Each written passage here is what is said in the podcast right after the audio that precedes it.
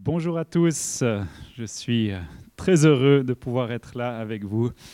Euh, J'ai beaucoup apprécié voir chacun, tout ce monde pendant cette semaine de jeûne, tous ces petits casiers sur, euh, sur Zoom où on a pu euh, se connecter, se voir, c'était vraiment excellent. J'espère que cette semaine de jeûne a été profitable pour vous, euh, que vous avez bien pu recommencer à manger et que vous n'avez pas eu trop mal à l'estomac. Euh, pour euh, manger un petit peu plus, euh, d'avoir mangé un petit peu plus que ce que notre estomac peut supporter. En tout cas, moi, euh, je mange toujours un peu trop, j'arrive jamais à me retenir assez. en tout cas, ce qu'on peut dire, c'est qu'on a une véritable grâce d'avoir à manger en suffisance et autant varié. Dieu désire habiter au milieu de son peuple nous pouvons voir que la présence de Dieu accompagne la parole euh, du début à la fin. Ce, ce, mot présence apparaît une centaine de fois euh, dans, divers contextes. Ça, ça parle de l'amour, du souffle, ça parle d'une brise légère, de la sainteté, ça parle aussi de la colère. Et bien souvent, on se fait une certaine idée de qu'est-ce qu'est la présence de Dieu et de comment est-ce qu'on devrait pouvoir la vivre. Euh, on peut aussi dire que assez régulièrement, on ne voit pas beaucoup la présence de Dieu, en tout cas pas assez, pas autant que ce qu'on aimerait. Et peut-être que simplement on devrait prier plus ou plus lire la Bible, je ne sais quoi. Euh, en tout cas, on est souvent assez frustré de se dire, mais si seulement Dieu me disait un petit peu plus ce que j'ai à faire, comment je dois le faire, pourquoi je dois le faire ce serait tellement plus facile, mais au contraire, souvent, on se retrouve avec des questions à se dire, mais j'ai l'impression d'être seul à devoir y répondre. Si seulement je pouvais avoir peut-être un indice ou quelque chose qui puisse m'aider. Est-ce que vous avez ce genre de défi? Où est donc la présence de Dieu qui apparaît tant de fois dans cette parole? Ces miracles qui prouvent que Dieu est véritablement là. Comment se traduit sa présence aujourd'hui? Parfois nous la ressentons, parfois nous ne la ressentons pas. Certains diront même qu'ils ne la vivent jamais. Est-ce que Dieu la distribue aléatoirement? Est-ce qu'il la donne à des personnes particulières comme Bob, des personnes influentes qui semblent avoir un canal direct avec Dieu? J'aimerais qu'on puisse lire dans Exode chapitre 40 les versets 33 à 38. Moïse vient d'achever la construction du tabernacle. Et voilà ce qu'il en est. Il dressa le parvis autour du tabernacle et de l'autel. Il mit le rideau à la porte du parvis. Ce fut ainsi que Moïse acheva l'ouvrage. Alors la nuée couvrit la tente d'assignation.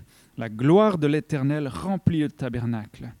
Moïse ne pouvait pas entrer dans la tente d'assignation parce que la nuée restait dessus et que la gloire de l'Éternel remplissait le tabernacle. Aussi longtemps que durèrent leur marche, les enfants d'Israël partaient quand la nuée s'élevait de dessus le tabernacle, et quand la nuée ne s'élevait pas, ils ne partaient pas jusqu'à ce qu'elle s'élevât. La nuée de l'Éternel était de jour sur le tabernacle, et de nuit il y avait un feu aux yeux de toute la maison d'Israël pendant toute leur marche. Dieu vient donc habiter au milieu du peuple. Il a transmis les instructions à Moïse et Moïse euh, a construit ce tabernacle et cette tente d'assignation.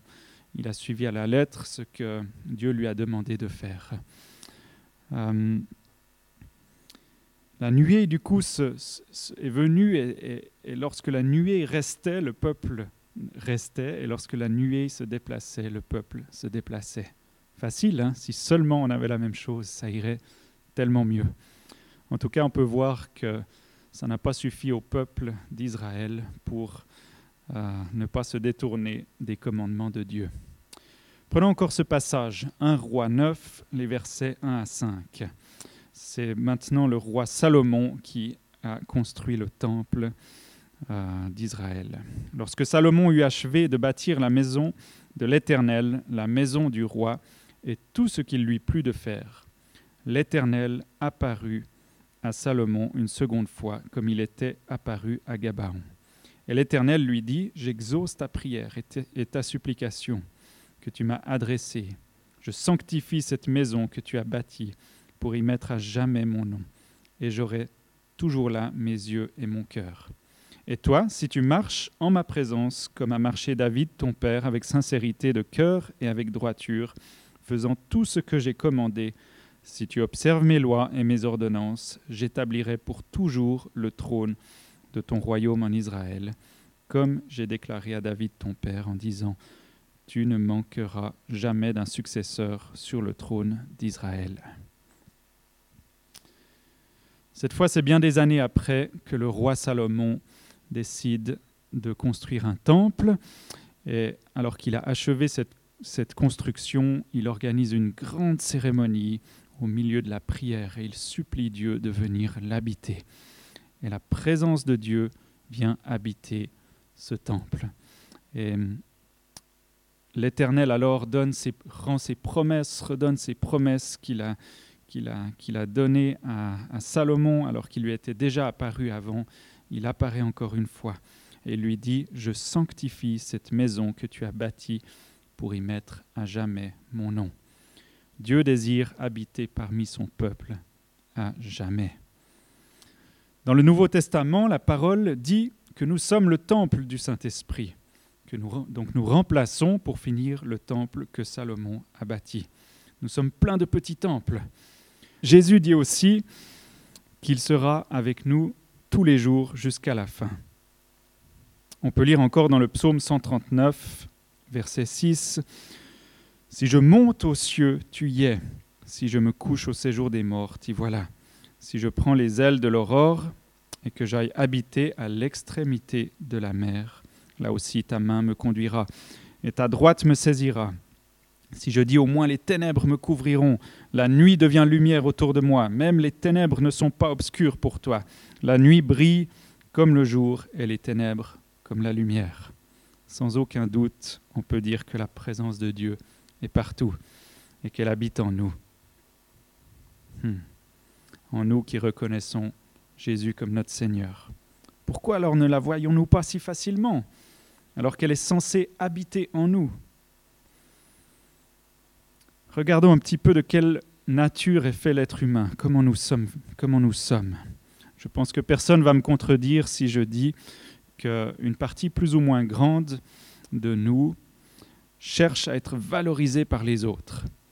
C'est une partie souvent assez peu avouée, euh, qui aime être approuvée dans ce qu'on fait, dans ce qu'on dit.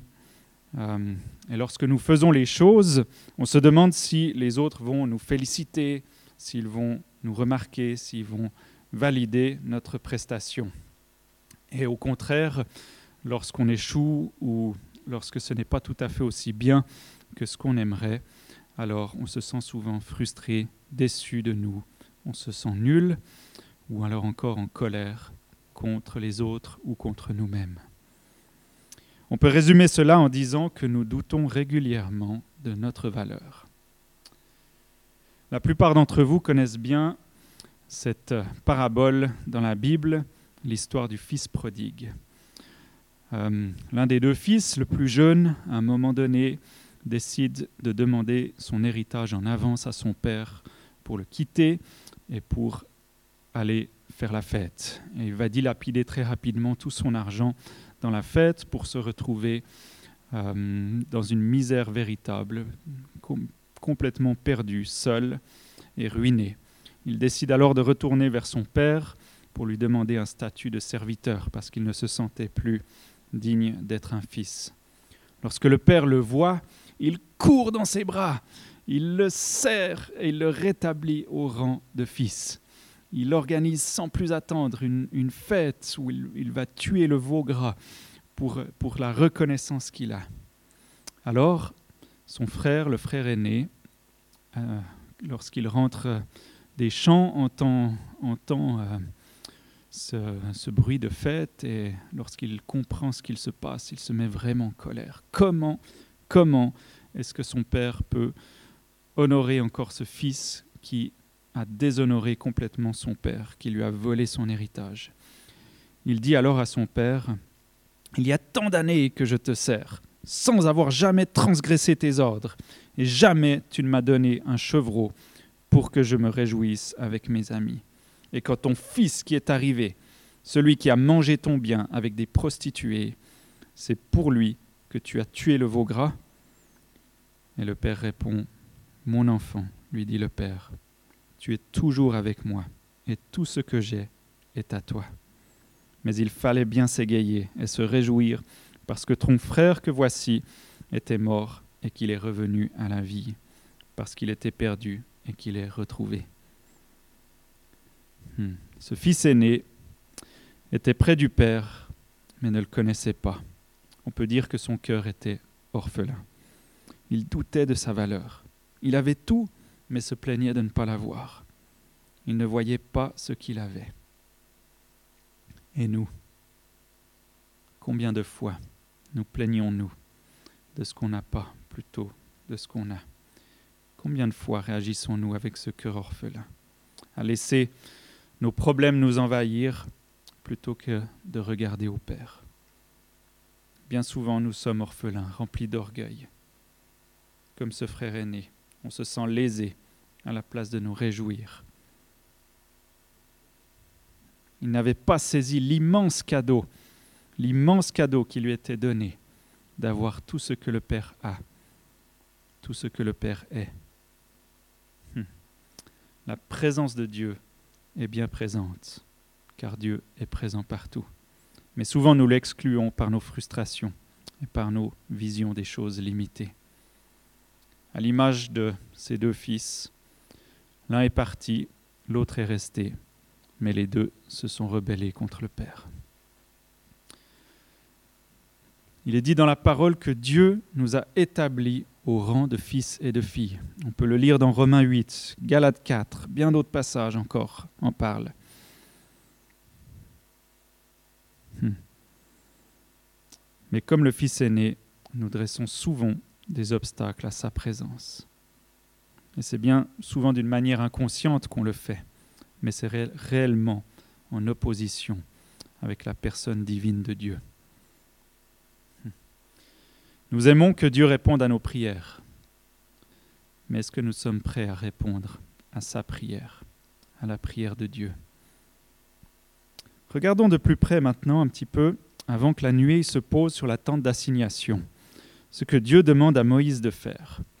Il demande à Moïse de faire, entre autres, dresser le tabernacle, mettre la couverture dessus, il doit mettre les barres de l'arche, mettre le voile, de séparation, couvrir l'arche, placer la table d'assignation, déposer en ordre les pains devant l'Éternel, placer le chandelier en face de la table, arranger les lampes devant l'Éternel.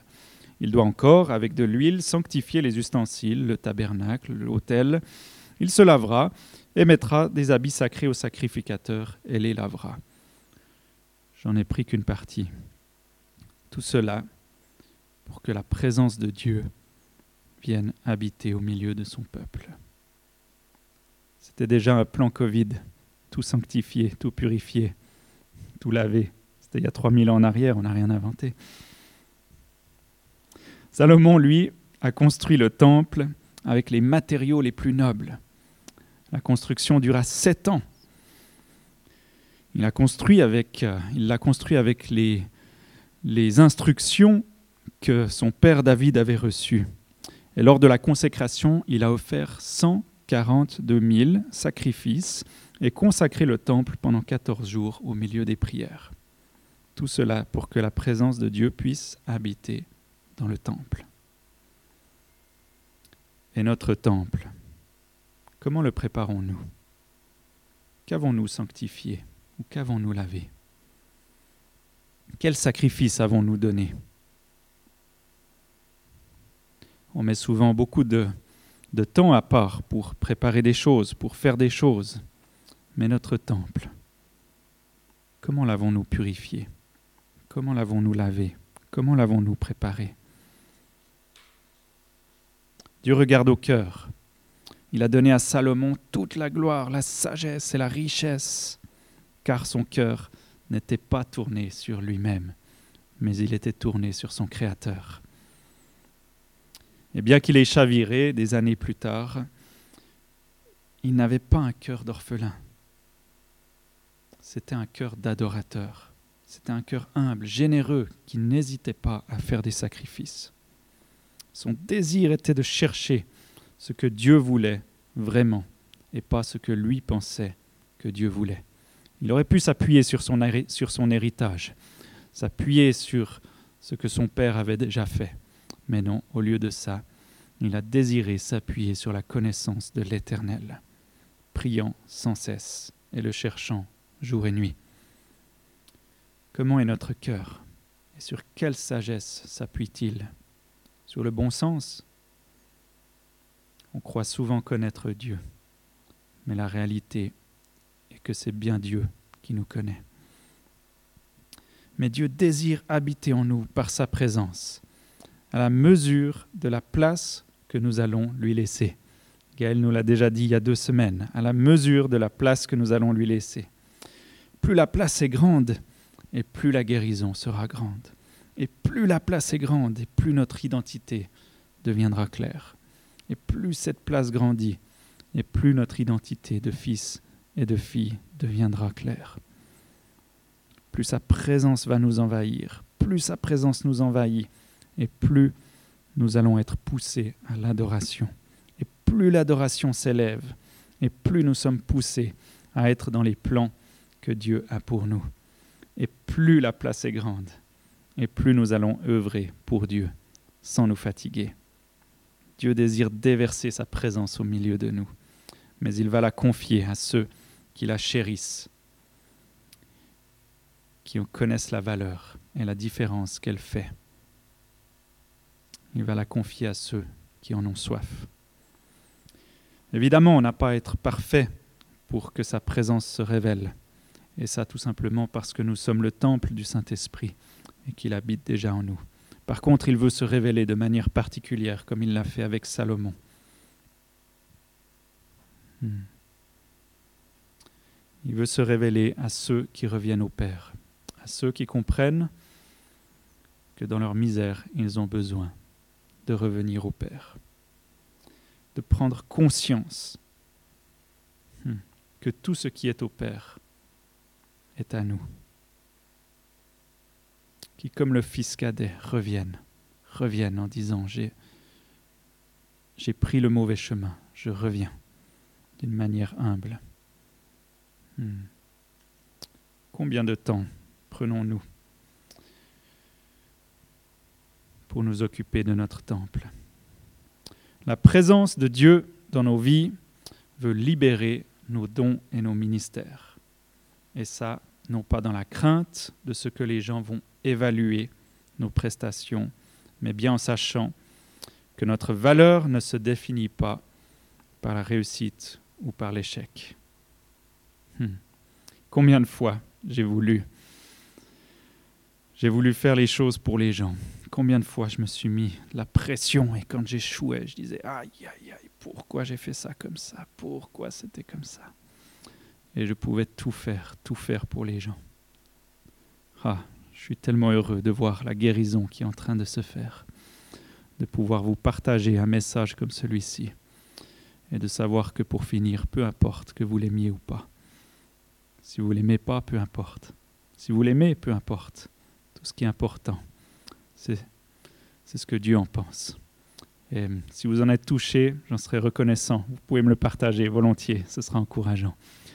Mais en tout cas, je ne veux pas que ça reste une prestation que vous allez valider ou pas. Mon Père me valide jour après jour. Il y a quelques années, j'ai eu des grosses difficultés dans mon travail avec quelqu'un qui, qui, me disait que j'étais un incapable, qui me disait que je, n'allais pas réussir, que, je, que j'étais voué à l'échec. Hum, j'ai entendu cette personne qui m'a, qui m'a vraiment engueulé, comme rarement j'ai été engueulé. Et j'ai entendu cette, cette, première, euh, cette première attaque et j'ai dit, ah, ce sera une occasion pour moi d'aller chercher mon cœur de fils et de m'ancrer en Dieu pour dire que ce qui est dit là ne définit pas qui je suis.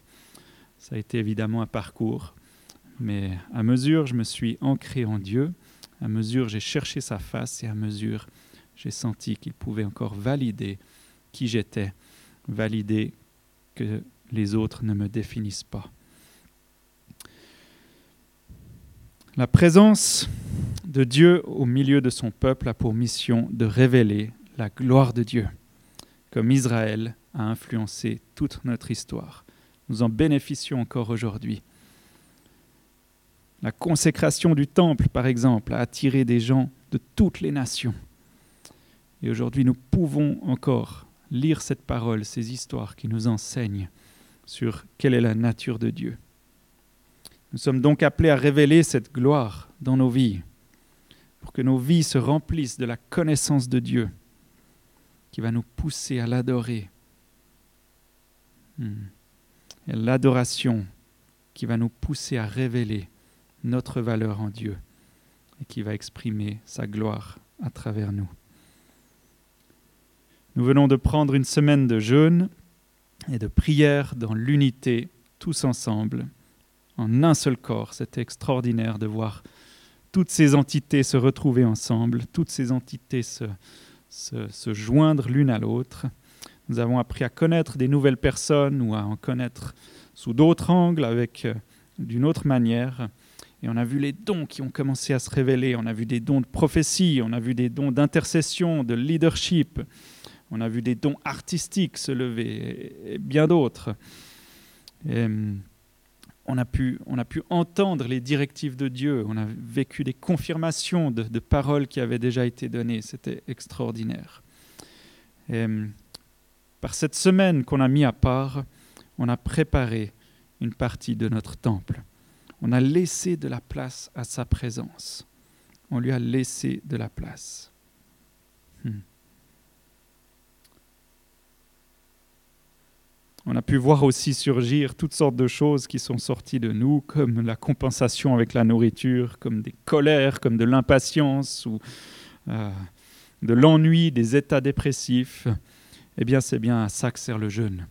Le jeûne permet de faire sortir ce qui est mauvais de nous, ce qui est le caca, et, ça permet justement de mettre du temps à part pour voir véritablement la place que Dieu prend dans nos vies. Dieu désire vivement habiter au milieu de nous. Alors, en un seul corps, nous voulons nous assembler, nous assembler pour nettoyer notre temple, pour le préparer à sa venue glorieuse, pour être le sel et la lumière, pour lui faire de la place afin que sa gloire puisse se révéler.